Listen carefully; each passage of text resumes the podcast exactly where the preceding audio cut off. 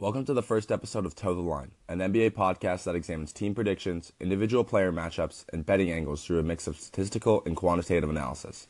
I'm your host, Mike Stearman. Today we're going to be examining tomorrow's slate of Christmas Day games, which feature a lot of great teams and a lot of even better players. Our first game is Philadelphia versus New York, followed by Cleveland versus Golden State, Washington versus Boston, Houston versus Oklahoma City, and then Minnesota versus Los Angeles Lakers. The first game we're going to be looking at are the Knicks versus Sixers. The Knicks are 14 and 5 at home compared to the Sixers who are 7 and 8 and away and also 1 and 9 in their past 10 games. The last game they played on a 102 and 86 loss to the Raptors. They're not playing well and their season is kind of falling apart after a really hot start to the season.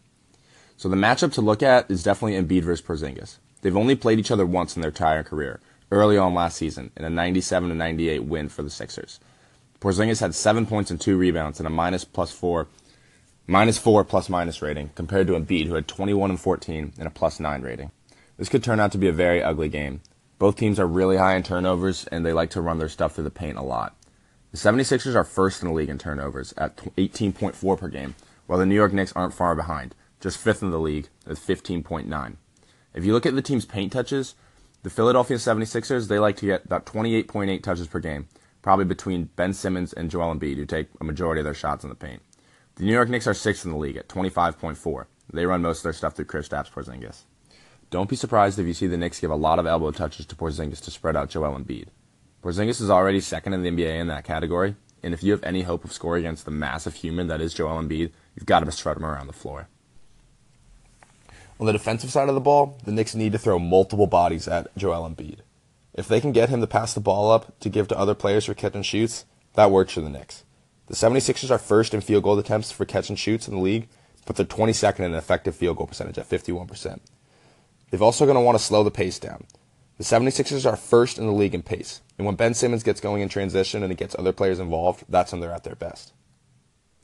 For the 76ers, they just need to get the ball and run. They're first in the league in pace, but if you look at their effective field goal percentage in transition, it's 19th in the league. They've got to take good shots in transition. And also, protect the ball. 30th in the league in turnovers per game, that's 19 points per game for the opponent. And finally, catch and shoots. Like I said, Joel Embiid is going to have bodies thrown at him. If he passes the ball out, players on the perimeter need to make the shots. They're first in field goals attempts, 22nd in effective field goal percentage. The winner of this game will be decided by who controls the pace in the post. If the Sixers play with speed and Ben Simmons has the driving lanes that he normally does, the Sixers should have a lot of open shots at the rim, especially for Joel Embiid and Ben Simmons. When those open shots come, if Joel Embiid is covered, all he has to do is pass the ball out for open catch and shoots, and at that point, it's up for guys like TJ McConnell, Robert Covington, and JJ Redick to hit open shots. The Knicks need to slow the pace of the game down and not let the Sixers form their identity. Get the ball to Kristaps Porzingis in and around the paint, and he'll get to the spots that he wants. Even Joel Embiid can't stop him when he's on. One last note on Ben Simmons, he leads the league in drives per game at 18.8. When he gets in the paint, he can score, but he's mainly looking to pass. This is where the complementary players determine the Philadelphia 76ers' success. Ben Simmons and Joel Embiid, they're going to go get theirs. It all comes down to the other three starters and bench players if they're going to hit the shots that Ben Simmons and Joel Embiid deliver to them.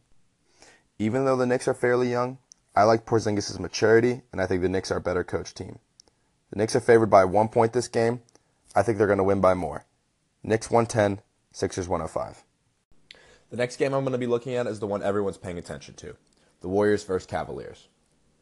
As any casual basketball fan knows, it's a rematch of the past three finals and last year's Christmas Day game, in which Cavaliers won in dramatic fashion on Kyrie Irving's game winning shot. Golden State is four and a half point favorites playing in Oakland, where they're 12 and 4 this season. The Cavaliers are 3 and 10 at Golden State since 2014-2015 and are 10 and 5 this season in away games. Both teams have been playing well as of late. Cavaliers are 8 and 10 in their past 10 games, the Golden State Warriors are 9 and 1. The Golden State Warriors have also played their past 6 games without Steph Curry, going 5 and 1 in those contests. Although they just took a tough loss to Denver last night, where they only made 3 three-pointers, their lowest in the Steve Kerr era. Let's take a look at the Cavaliers first. The last game they played was on the 21st, as compared to last night for the Warriors, so the Cavaliers are a lot more well rested. Over the past 20 games, LeBron James has turned up his play to MVP level, and in that stretch, the Cavaliers have gone from 26th to 19 in the defensive rating and 23rd to 13th in opponents' points per game. If you have any hope against the Warriors, you need to come in with at least an average defense. If you come in with a bad defense, they will destroy you, even on their worst night. The biggest difference between LeBron's play of the past 20 games and that previous to it has been the consistency of the outside shot. The knock on LeBron has always been that he can't hit outside shots, and when he does, he's unguardable. But even more than that, it makes him an off ball threat. When the ball's in the hands of a Dwyane Wade, Jose Calderon, even a Kevin Love, if LeBron's outside on the perimeter and he's hitting threes, he gives those players another option on what to do if a double team comes. Tristan Thompson's calf injury doesn't make things any easier. He's been nursing it back to health, but over the past 10 games, he's only averaged 2.6 rebounds per game, and he's the Cavaliers' biggest asset when it comes to the rebounding front. What makes the Warriors difficult to game plan is that they rebound with energy, not necessarily their physicality. So it's going to come down to fundamentals like boxing out for the Cavaliers. What's different in the Cavs Warriors matchup of this year versus seasons past is the Cavaliers' advantage on the bench. The Cavaliers' bench is sixth in the NBA in scoring this year when compared to Golden State's, which is 18th, and that can be attributed to the improved play of Dwyane Wade and Jeff Green over the stretch of these past 20 games. Dwyane Wade has improved his shooting over the stretch of the past 20 games, improving from 45% to 15%, and his scoring from 11 points per game to 13.5. The Cavaliers won't have to deal with the deadly combination of a Steph Curry, Draymond Green pick and roll, but they will have to throw bodies at Klay Thompson coming off screens, and they will have to double team KD when he comes down to the post. For the Warriors, you might see the KD more reminiscent of what you saw in Oklahoma City, catching the ball down low, a lot of high post action, letting him just go one on one with his offensive tools. Look for the Warriors to set tons of off ball screens to get Klay Thompson open.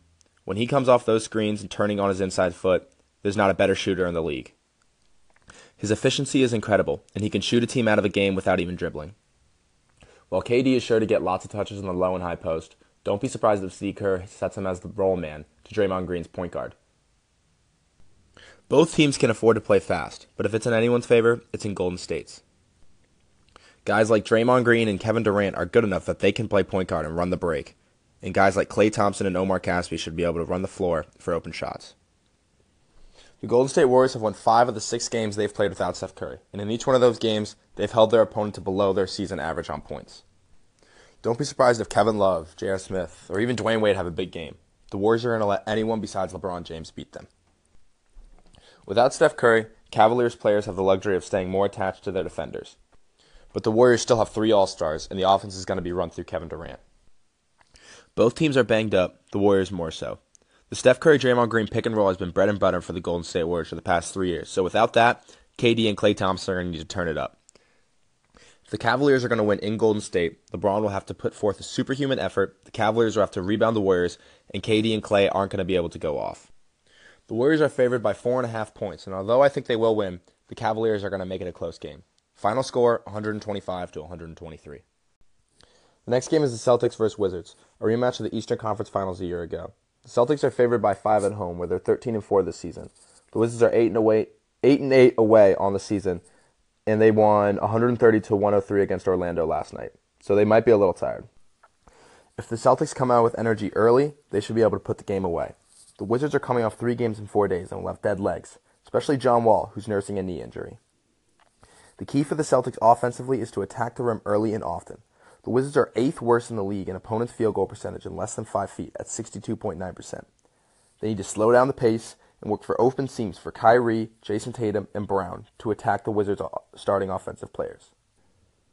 The knock on the Wizards has always been that they don't have a bench, and if the Celtics can compromise even one Wizards starter's minutes, it could throw off their entire offense. This goes double for Kyrie. John Wall is the Wizards' motor, offensively and defensively. And if Irving attacks him, gets him out of sorts on the defensive end, maybe fatigues him a little bit, it should put the game away for the Celtics. Defensively, the Celtics need to do what they've done all season. The Celtics are 25th in the league in pace, and that's just how they like it. By keeping the game in the half court, they allow their athletes like Brown, Tatum, Rozier, and Smart to defend one on one, which is their strength. Fatigue will definitely come into play when it comes to the Wizards, but if they want to outplay the Celtics' stellar defense, they're going to have to outpace them. The Wizards are 13th in the NBA in pace, but they're going to have to increase that if they want any shot at beating the Celtics. If the Wizards come into TD Garden with no urgency and play the slow down, half court game that the Celtics want to play, the game will be over within the first quarter. John Wall is going to have to play out of his mind, creating open shots at the rim. The Celtics' rim defense has been stellar this year, eighth in the league at 59%. This is an even bigger reason why John Wall needs to get going in the transition, so not to allow the Celtics to set up their half court defense. And with a rim defense that's so good, the Wizards are going to have to shoot more three pointers. They average 26 per game. They're going to need to shoot about 32 to 33, and at a higher clip than 36% than they normally do. When Bradley Beal gets the ball in the wing, he's got to rip it and go. He's primarily going to be guarded by Brown, some Tatum, and those defenders are too good for him to be able to do his over dribbling. He's got to make one move, go to the basket, maybe take a step back. If the Wizards are going to steal a win on the road, the starting five need to establish itself early with a fast pace and quick moves to the basket. For the Celtics, this should be an easy win. They just need to do what they've done all season defensively and attack the basket. The Wizards' weak rim protection will be exposed. The Celtics are favored by five points, but I like them by a lot more. 105 91 Celtics. The Wizards are going to have a tough one today. The fourth game on the Christmas Day schedule is the Houston Rockets at the Oklahoma City Thunder. The Thunder are 11 and 4 at home, and the Rockets are 12 and 1 away. And the Rockets are favored by four points. The Thunder are one of the few teams with the star power to compete with the Rockets and Warriors in the Western Conference, but the biggest key for them is to keep up the intensity for 42 minutes. In the first quarter, the Thunder scored the 11th most points per game in the league. By the second quarter, that drops to the 20th, by the third, the 25th, and by the fourth, the 28th. This can be attributed to when the game gets close, the Thunder Stars like to revert to ISO ball. Carmelo Anthony is ninth in the league in isolation frequency, while Russell Westbrook is 12th. This is the Thunder's greatest weakness, but also their greatest strength. If they have matchup advantages, basically anyone on James Harden, they need to take advantage. If Chris Paul's in the game, Russell Westbrook needs to attack him. He's not what he used to be, and defensively he can't keep up with Russell Westbrook's speed. What no one expected out of the Thunder this year was how good they would be defensively. They've got the number one defensive rating in the league, and their opponents are only shooting 35% from three. They need to keep the pace slow. The Rockets love to play with pace, and they take the most threes in the league.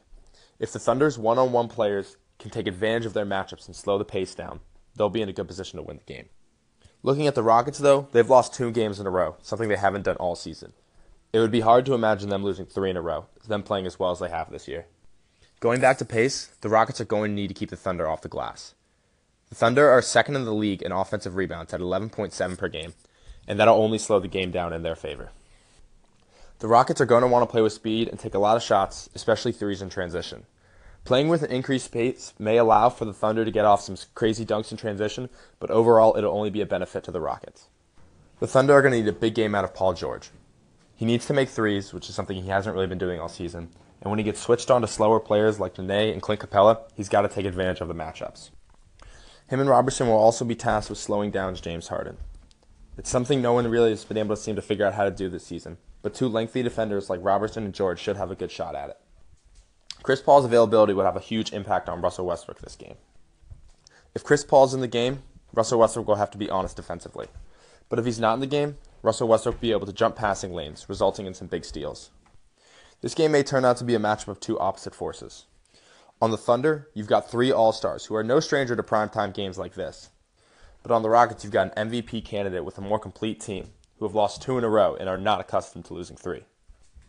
It seems unlikely that Houston's going to lose three straight, but I think this will end up being a game where the Thunder's talent works hard and they eke out a close one at home, 127 to 123.